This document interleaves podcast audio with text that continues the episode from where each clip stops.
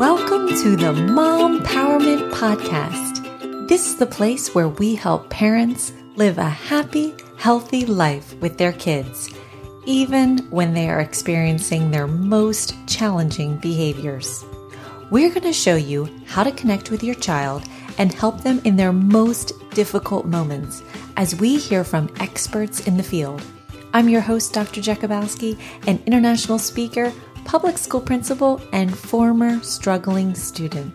The Mom Empowerment Podcast equips parents with science-based strategies to help you live a happy, healthy life with your kids. Welcome! Did you sign up for my Happy Kids webinar yet? I am so excited about this. Okay, for 1 hour on May 13th, 7 p.m. Thursday night, I'm going to share with you this amazing collaborative problem-solving process that I've learned over time, and it's simple steps that you can take today to help your kid when they're struggling, having a challenging moment. Maybe they shut down when you talk to them, or they have difficulty calming down after a tantrum. This process works. I am living proof of it, and I can't wait to share it with you.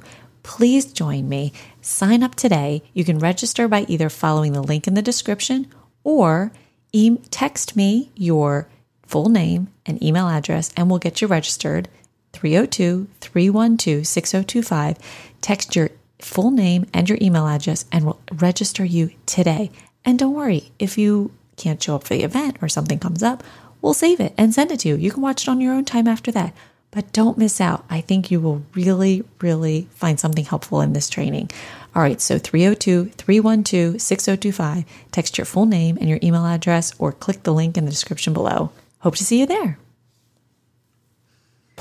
Well, I am so excited to have Dr. Shahana Alibhai in our show today. Dr. Alibhai's parents escaped Uganda as refugees and landed in Canada. Dr. Alibhai was raised to find a stable and safe career, but before hitting submit on her application to medical school, she stopped and realized her love of fitness because as a high schooler, she took night classes to become certified fitness instructor at the age of 16. She ended up going back and clicking submit on that medical school application and practices as a family doctor today, while mother of 3 energetic boys. She's a motivating and inspiring public speaker and famous for her TED Talk, Emotional Literacy for Better Mental Health. But like each of us, she has a story. After completing her residency in family medicine and birthing her first son, the stressors of life caught up with her. As much as she knew how to maintain a healthy lifestyle, she found herself at rock bottom, suffering with postpartum anxiety and feeling alone. Dr. Alibhai, thank you so much for joining us today. Thanks for having me. Can you take us back to the time you were dealing with postpartum anxiety? How were you feeling? What symptoms were you experiencing? And how and when were you able to get help? I think thank you, first of all, for bringing up this important topic, because when somebody has a child, a lot of the times we talk about postpartum depression and people might look out for signs and symptoms of those. But postpartum anxiety is really the lesser known counterpart. And even since my oldest son, when this all happened, was born 5 years ago, more and more is being talked about with postpartum anxiety, but yet a lot of women continue to suffer in silence. Postpartum anxiety is just an umbrella term that can encompass having panic attacks at random periods of time. It can encompass having intrusive thoughts like OCD type tendencies as well. Or it can just be a generalized feeling of being so keyed up on edge that you feel like you're unable to operate. For me, I recognize now that I always probably suffered with some sort of tendency or leniency towards anxiety. And in fact, I also had what is called OCD, but it's only the obsessional part of it where you have some intrusive thoughts. It's very scary as a mom. 90% of women have these thoughts. Could harm come to my baby? Could I be the source of harm coming to my baby? And even me just articulating this, I'll tell you, takes a lot of courage, because sometimes I hide behind the umbrella of, oh, it's postpartum anxiety, because that's a lot more accepted. But the minute you say postpartum OCD, or intrusive thoughts, or what those thoughts could entail, it's buckets of shame and buckets of guilt. And I drowned in that. And I'm only saying this because during the time that I was suffering, a woman that I knew took her own life due to postpartum.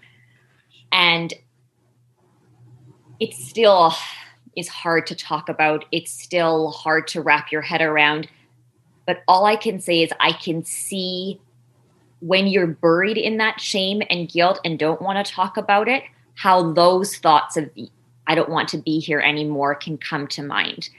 So it is such an important thing to talk about. So for me, yes, it was those intrusive thoughts. Could I harm my child in any ways, and how awful that made me feel? But it took me about 9 months to actually even recognize it. And it was this tiny little blog post that someone had written that this very courageous woman wrote about. And I was like, yes, I'm not alone. That's it. And then there was a label to it. I didn't even know it was called postpartum OCD, and I'm a physician. And then I began to search it. And then I began to say, okay, there's millions of women who have this. It's actually very common. It often gets misdiagnosed. But then it was the long road to recovery. And that started off with just reaching out to an anonymous physician helpline. So from there, it was speaking to psychiatrists and counselors, considering medication. But moreover, it's taken me even 5 years to do this, to have this conversation, to talk openly, and to forgive myself, if that makes any sense. Yeah, well, I think what's so beautiful about you being open, especially even on this episode and for our listeners, so many times we as women go through things and we just think I'm the only one going through it. And we're our worst critics, right? We know that, but we say it. But I love how you've gotten to a place to be able to share your story that hopefully someone listening might be like, oh my gosh, I'm not alone. And they don't have to be scared, afraid, or alone. And I know you had said earlier that as a physician, you're like, shoot, I'm the one who's supposed to be telling people they have this problem. And here, like, how am I supposed to like admit that I have these symptoms, right? But just for the very fact that you did seek it out, which is probably one of the largest hurdles to have to overcome, to just make that phone call, right? Just open my mouth and say to someone, this is kind of what I'm feeling. But my hope is that this episode will give moms and those listening hope that the benefits you reap of just open your mouth and say it to that right person, right? And I think we live in a society that puts motherhood on a pedestal, right? And that's not a bad thing. Of course, I understand. It is a wonderful journey to be pregnant. But the minute you get that positive sign on a pregnancy test, we think that everything is all unicorns and rainbows. And it isn't, right? It isn't. And I think a lot of people, because having a child can be so difficult and such a long road, by the time the baby comes, you think, I don't have a ground to complain because I finally have my ticket. I finally have the pot of gold at the end of the rainbow.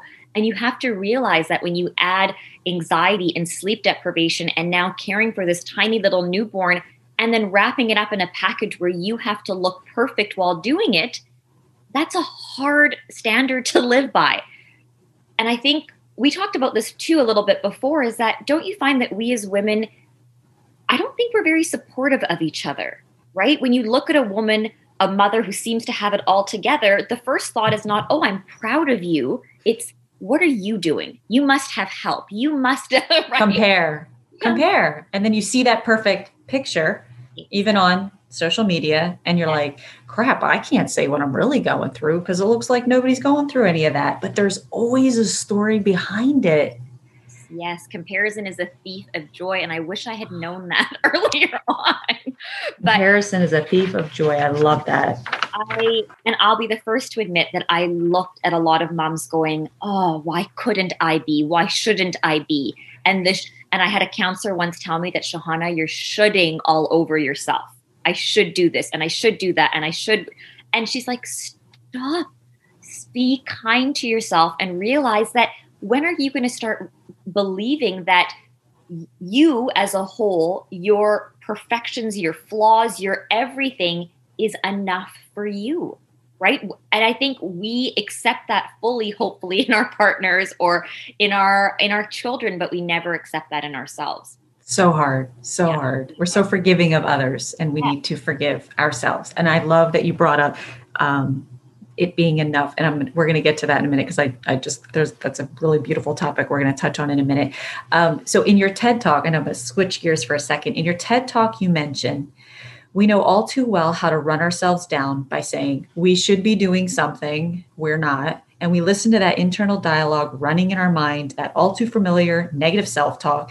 And then we just end up feeling frustrated, guilty, and alone. You say the first step is to learn to be aware. Can you walk us down that path of what that looks like? We think we know what that is, but help us understand that more. And it sounds like such an easy term. So self-awareness is one of the building blocks of building emotional literacy. And emotional literacy is, once again, this huge umbrella term, your EQ. How well are you able to recognize and identify emotions in yourself and others, and use that in a constructive way to build empathy, to build relationship. So that's EQ, in a big nutshell, but one building block of EQ is really self-awareness. And I think of self-awareness as having a similar tenor as mindfulness in some ways. It's the ability to recognize that you are not your thoughts, right? There's this great example that Andy Puddicombe, the founder of Headspace, gives, right? This idea that there's a lightning storm and you're watching this thunder and rain from the inside, and you're watching it and you're observing it, versus being in that rain completely drenched and soaked. So which one would you prefer? Many of us are being soaked by our thoughts, being drenched, being flooded, right? We don't have the capability to take a step back and actually observe what we're thinking without feeling that we are so in it.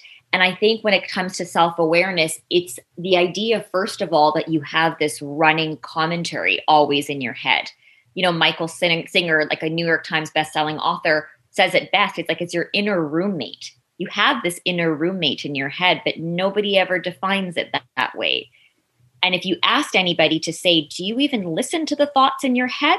People might think, I'm not crazy. Nobody's crazy. It's the fact that it's your own voice that you're talking to yourself. So I think once we understand what that running commentary, what that inner roommate is saying, you can start to identify, be self-aware as to what kind of thoughts, what kind of emotions are you having, what kind of feelings, behaviors are you participating in. And that takes curiosity. And it's very hard to be curious when you feel like your cup is empty. So for me, this is not scientifically proven, but this is my belief that one of the rate limiting steps for especially moms to have that mindfulness, to be self-aware, is that we feel like our cup is so empty. We feel such internal exhaustion that it's really hard to be curious about how we're thinking. And is that what you take on your speaking events, where you talk about how to start those steps to take care of yourself, to get to the place to be curious? 100%. Exactly. That's awesome. It's so easy to say, just be self-aware, right? Right. And it's such a term that's kind of thrown around. We all know, that was self-care, self-aware, but what is it? We know it, but is anybody really doing something about it? I don't know. That's a whole other, Exactly. Hurdle. If I gave you, a day at the spa and, an 2-hour counseling session and a private yoga, I think you would be suddenly miraculously feeling a lot more grounded and relaxed and stuff, versus maybe you're like me and you have 3 kids under the age of 5 and you feel like, I tell my husband all the time, I don't need time. I need space. I need physical space. I need mental space. I need emotional space, because especially as a busy mom, people are always so close to you in emotions, in their speech, in everything that they do. So I think moms especially need a little bit of a breather.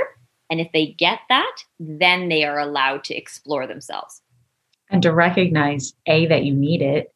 B, are you in a safe enough support structure to vocalize that, right? It's one thing to know it. It's another to actually say that to your family and have to be able to respect and give you that. What kinds of things do you do to give you that space? What gives that to you? So for me, exercise is a huge thing. Like, you know, if it's going for a run, going for a walk, leaving the house premises, like I need to be gone. So getting that fresh air and listening to podcasts, because I think we talked about this too. You put someone telling their story in your ear and you travel with them. And I love listening to these kind of biography type stories. Like I just listened to one by Melinda Gates on the Brene Brown podcast. And it was enlightening to hear about this woman who obviously has done such incredible work, but to hear about her beginnings. She started off like any one of us, right? So I love hearing about the real struggles that people have and how they've overcome it. And that is very grounding for me. Yoga, obviously, I'm lucky to have a good support system with parents and my sister and things like that. But I think even then, sometimes you just need that inner quiet, or and that's usually found in nature, right? Going outside. I love that. Yeah. So you had already studied nutrition, exercise, and medicine for 10 years, but you still found yourself dealing with all these symptoms we mentioned earlier. You said you found the missing link, Blink, healthy thinking. Can you share with us what you mean? I mean, we'd all think of what that means, what would mean, but can you break that down for us? What is that? Or how could we even start thinking that? Maybe it's going to help us realize, oh, I kind of think along those lines already. Healthy thinking. I know it was one of those things where I didn't want to put a finite definition on it. So it just had to be think better. So what by that, I mean, I once again, listening to a podcast, Tony Robbins, and he said something that changed my life forever. And it was this idea that your brain's job is not to make you happy. It's your job to make you happy. Your brain's job is not to make you happy. It's your job.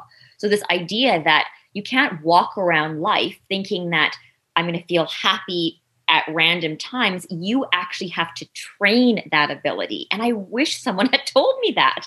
I thought this was a coincidental thing. You know, something great happens, I feel happy. Something bad happens, I don't feel happy. And of course, our emotions, our energy in motion, they wax and they wane with time. But there are other things that you can do to bring out the best of you, the best of a situation, or even the fact that it's okay to recognize how you feel, observe it, and then move on. Instead of what a lot of us do is says, I don't feel frustrated. I don't feel angry. Like you're constantly negating how you feel. So I think it was this aspect of what are the different tools and techniques I can use to train my brain to look at any situation in a little bit of more of a positive light. And is that what you mean by your pyramid that you share? Exactly. So the pyramid, the foundation really is think better. So it was this idea that I spent my life in the middle half of the pyramid, the eating better and the exercise, the eating better. And I thought I could work my way out of any problem with that. And honestly, when I was going through the really difficult time with postpartum anxiety, I sat down one day and just drew out this pyramid and realized I had been completely negating or lacking the foundation. I just thought thinking was by chance. And I thought that the more my brain worked and wired itself and the faster that it ran, the more productive and happy I would be. And those two things are not correlated. So, and that's why the second half of the foundation is connection, right?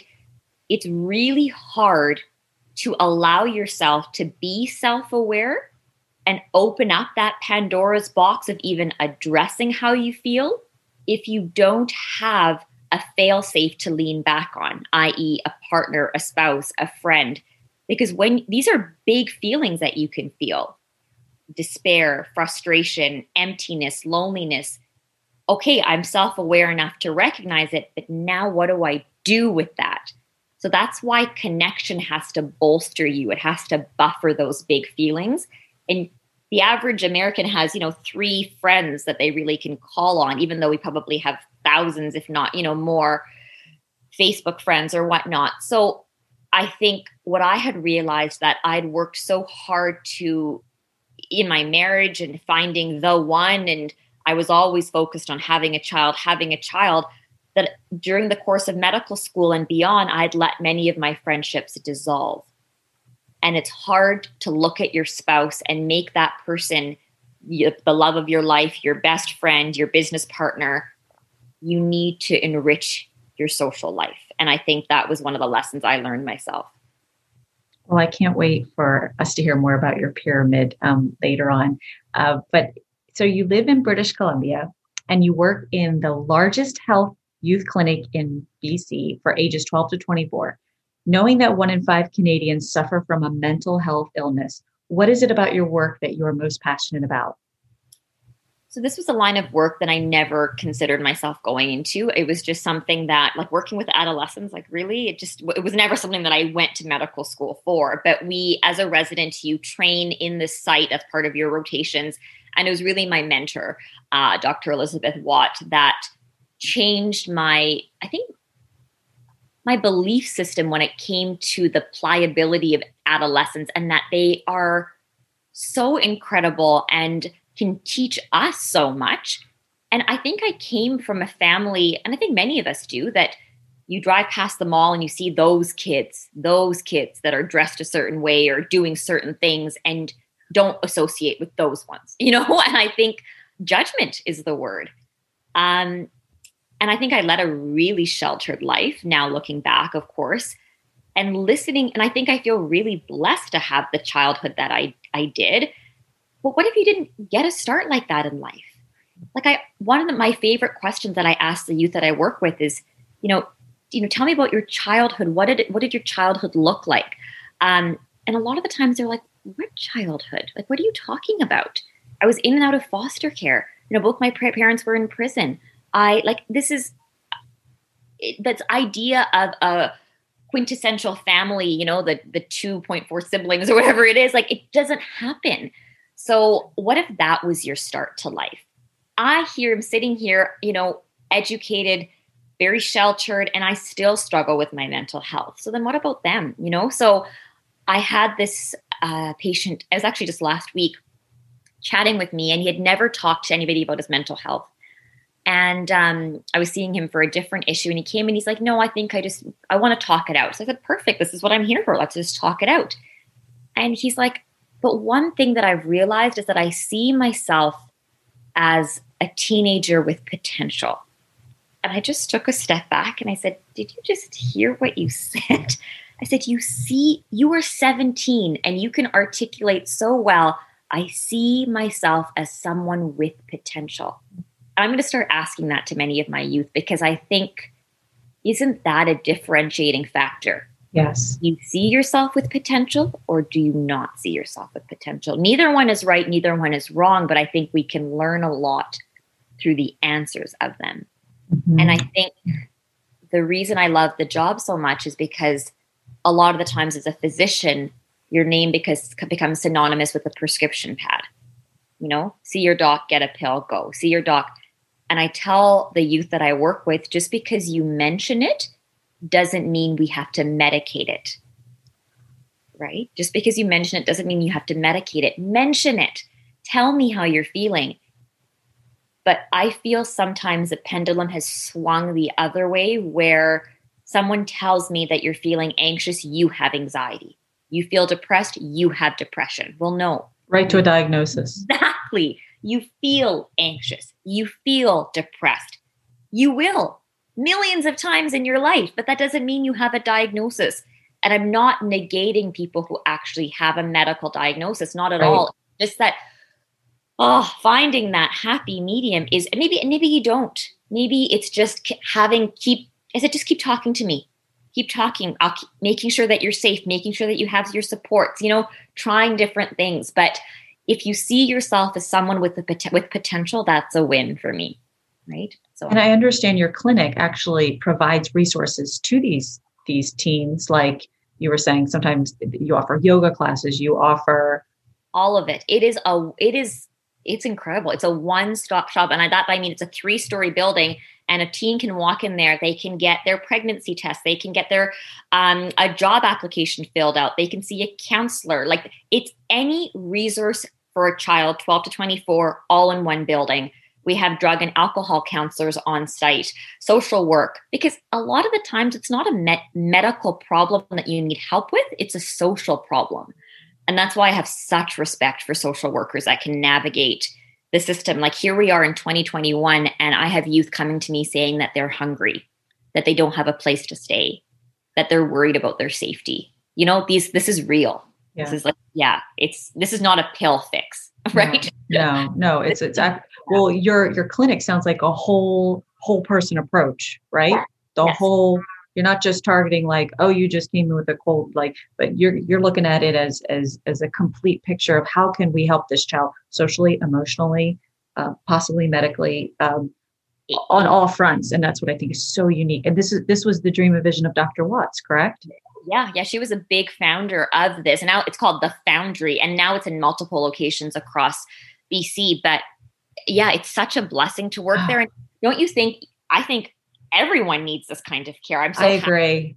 Everybody does. As soon as I heard you talking about it on the other podcast, I was like, wait a second, this should be like in every community. Yeah. Oh, I know. And so I'm thinking of our listeners listening. Yes. And some of us have teenagers, and they are so hard to connect with. Like, you can't get anything out of them. You can't get them to engage, with your family, whatever you want to do. Sometimes it's just such a struggle, right?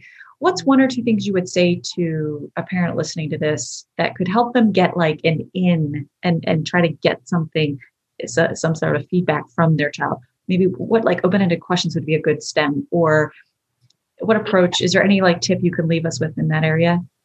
You know what? I think a lot of the times that there's that feeling of worthlessness, this feeling that I don't have anything to contribute when it comes to a youth. And I think trying to shift the conversation for them in terms of thinking in the next 5 or 10 years, like, just tell me what do you want to be?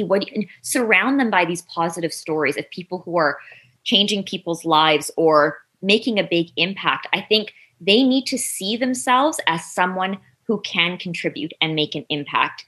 And I had this youth the other day, and he was talking to me about how he's building this special cage for these animals that he's having. And to be honest, I thought he was spending most days in bed. Like, I really didn't think that he was being productive at all, but his eyes just lit up when we began talking about these animals. I think every youth has that. Every youth has that for him, it was geckos. So every youth has that gecko, that thing that makes their eyes light up. And it's your job as an adult, their parent, or even to find them a counselor that can help find that thing that lights their fire. Realizing for you as a parent, sometimes you're too close, and that can be really hard. Maybe, and it's okay, maybe it doesn't have to be you. Maybe your job is finding the other person that they can trust. There was this survey that 1 in 3 American kids, have a trusted adult. 1 in 3, which means 2 in 3 do not. So if you are not that person, make yourself available, but it's okay to hand the baton to a school counselor or somebody else. And once your child feels comfort and safe, then they will turn back to you. Brene Brown said it best. She said, we raise 2 types of kids, one that knows to ask for help when they need it, and the other one that doesn't. So if your child at least knows how to ask for help, that's a win. And they will, sorry, go ahead. No, I was just thinking, parents, just be kind to yourself. Like, you've raised this little thing since, and you know them best. And sometimes it's this push-pull, but the more that you can take charge of your own mental health and show them, kids respond through actions. If they see you taking the steps, if they see you seeing a counselor if you need to, if they see you telling your story without shame, hopefully they will learn from that too. This made me think of my school counselor shared with our staff one time. Every kid needs 7 different people within the school to have that positive connection for them to feel, I'm a part, I'm needed, I'm wanted, I make a difference. 7, that's a lot. A lot. I mean, we got a lot of work to do. And the other thing that what you said made me think of was, a child isn't going to offer information or risk asking a question because of what they're going through unless they know that is a trusted adult, right? Yeah. And that's so much work on our part, how we help kids. It's okay if you don't have the right answer. It's okay. You're feeling like that today, that's tough. I'm really sorry. Like, them knowing you have that empathy towards them opens the door. I say this in another podcast, empathy opens the door to connection. Yes. Try it. I know it feels funny because you're like, well, that's stupid. You're just like, I can't believe you're thinking that, but that's what you want to say. Or but if you're like, okay, that sounds crazy that they're having a hard time with that. But if you just say, oh man, you're really having a hard time with that. That's really tough. Just say it. And all of a sudden it just, you can just see them relax. And don't you feel like we always want to fix things? And this is not our fault too. We do. I think it's society. Exactly. You say it. Here's your answer. You got a problem? Okay, try this. Exactly. Don't you hate it when your spouse, you'll tell them a problem and then first thing tell you how to fix it? Like, I don't want to know. I want you to empathize with me. I told my husband the other day, I have a really bad headache. He's like, you don't eat enough. You need to eat more. You need to drink more. No. I have listen to me. So I think we do the same thing with our kids. We do. Right? If they have a boo-boo, you put a Band-Aid on it. That's what you're trained to do. But it's okay, like you said, to say, oh, that's really hard. Yeah. That's really hard. I understand. Right. Yeah. But not offer 10 different solutions for that problem. You know? And I think we will find our kids coming back and sharing more of what really happened because we're so used to admitting that we had a thought that wasn't so great and getting that criticism. We shouldn't, that's not, you shouldn't think that. And it's like, oh crap, now I feel bad for thinking it. So I'm never going to tell you again what I think. Exactly. But if we can just, open up that empathy piece. So, and I know you shared this in another discussion, and I just want our listeners to hear, what are the top 3 reasons the youth come to your clinic? Yeah. So really, although we function as a full-on walk-in clinic, we can see everything under the sun. But really, at the end of the day, number one is mental health, I would say, because we do have a different structure where we can spend a long time as needed. And nowadays, it's more of the phone, but still a long time with youth, really get the story. The second one I would say is really contraceptive needs. We hand out free birth control as they need. And it's just really that education piece, right? I'll often get this question, well, why do I have to worry about it? Well, that's kind of the way that we were designed. And second of all, too, it's this advocacy piece. This is a chance for me to have a conversation with you about your sexual health, your mental health, and how this openness is really important between us, right? So I think a lot of the times women especially walk away from that conversation feeling a sense of empowerment that they can take charge as they need. The third one would be really sexually transmitted infections as well, which goes hand in hand with the second most common reason. But once again, not feeling a sense of shame or, scariness behind those thoughts, but realizing, okay, if this has happened, what do we need to do to treat it? And how do we be more careful the next time? Yeah. Thank you. And I know you had started out earlier talking about the phrase, I am enough. And I know we had talked about Blake, my co-host from Tom Shoes. And do you know that I actually reached out to his team to see if he'd come on my podcast? Oh my goodness. I haven't heard anything. So any of the listeners out there, if you have an in, that is such a shot in the dark. And I'm like, hey, he says no, I'm not better or worse for it. But I love how you and I were talking recently and you were like, he says this phrase, I am enough. And as soon as you said it, it was just like, we've got to share that multiple times with moms, right? Let that sink in. If there's one thing you go away with today, you know what? You are enough. And I don't know if you want to add anything to it, but when you said that phrase on our last call, I was like, I just love, I'm just going to sit right there. Exactly. And I think I acknowledge you, I acknowledge for all the effort, all that unseen emotional labor that you do. I'm there with you. I see it. I see how much you probably lie awake at night wondering about things, worrying about things. I see you. I see you for who you are. I think moms need to hear that. And moms need to hear that, it's just kind of this, we're expected.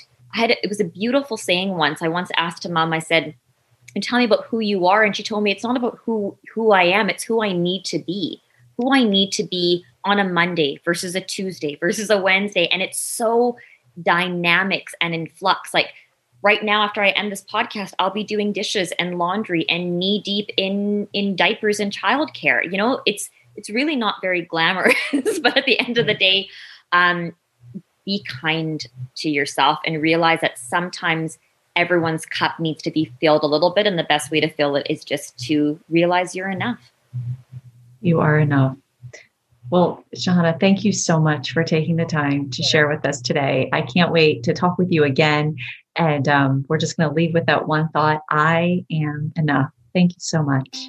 Love it. Thanks for having me. Well, that's all we've got for this episode of the Mom Empowerment Podcast. Thank you so much for joining us today.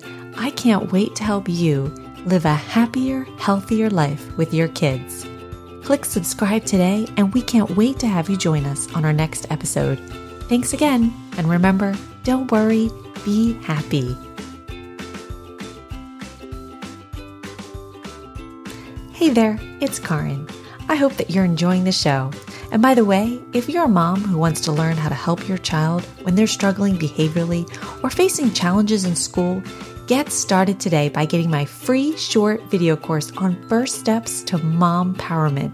Go to www.educationalimpactacademy.com/free video.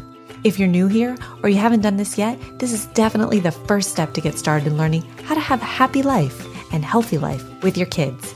So head on over to www.educationalimpactacademy.com/free video and grab your free gift today.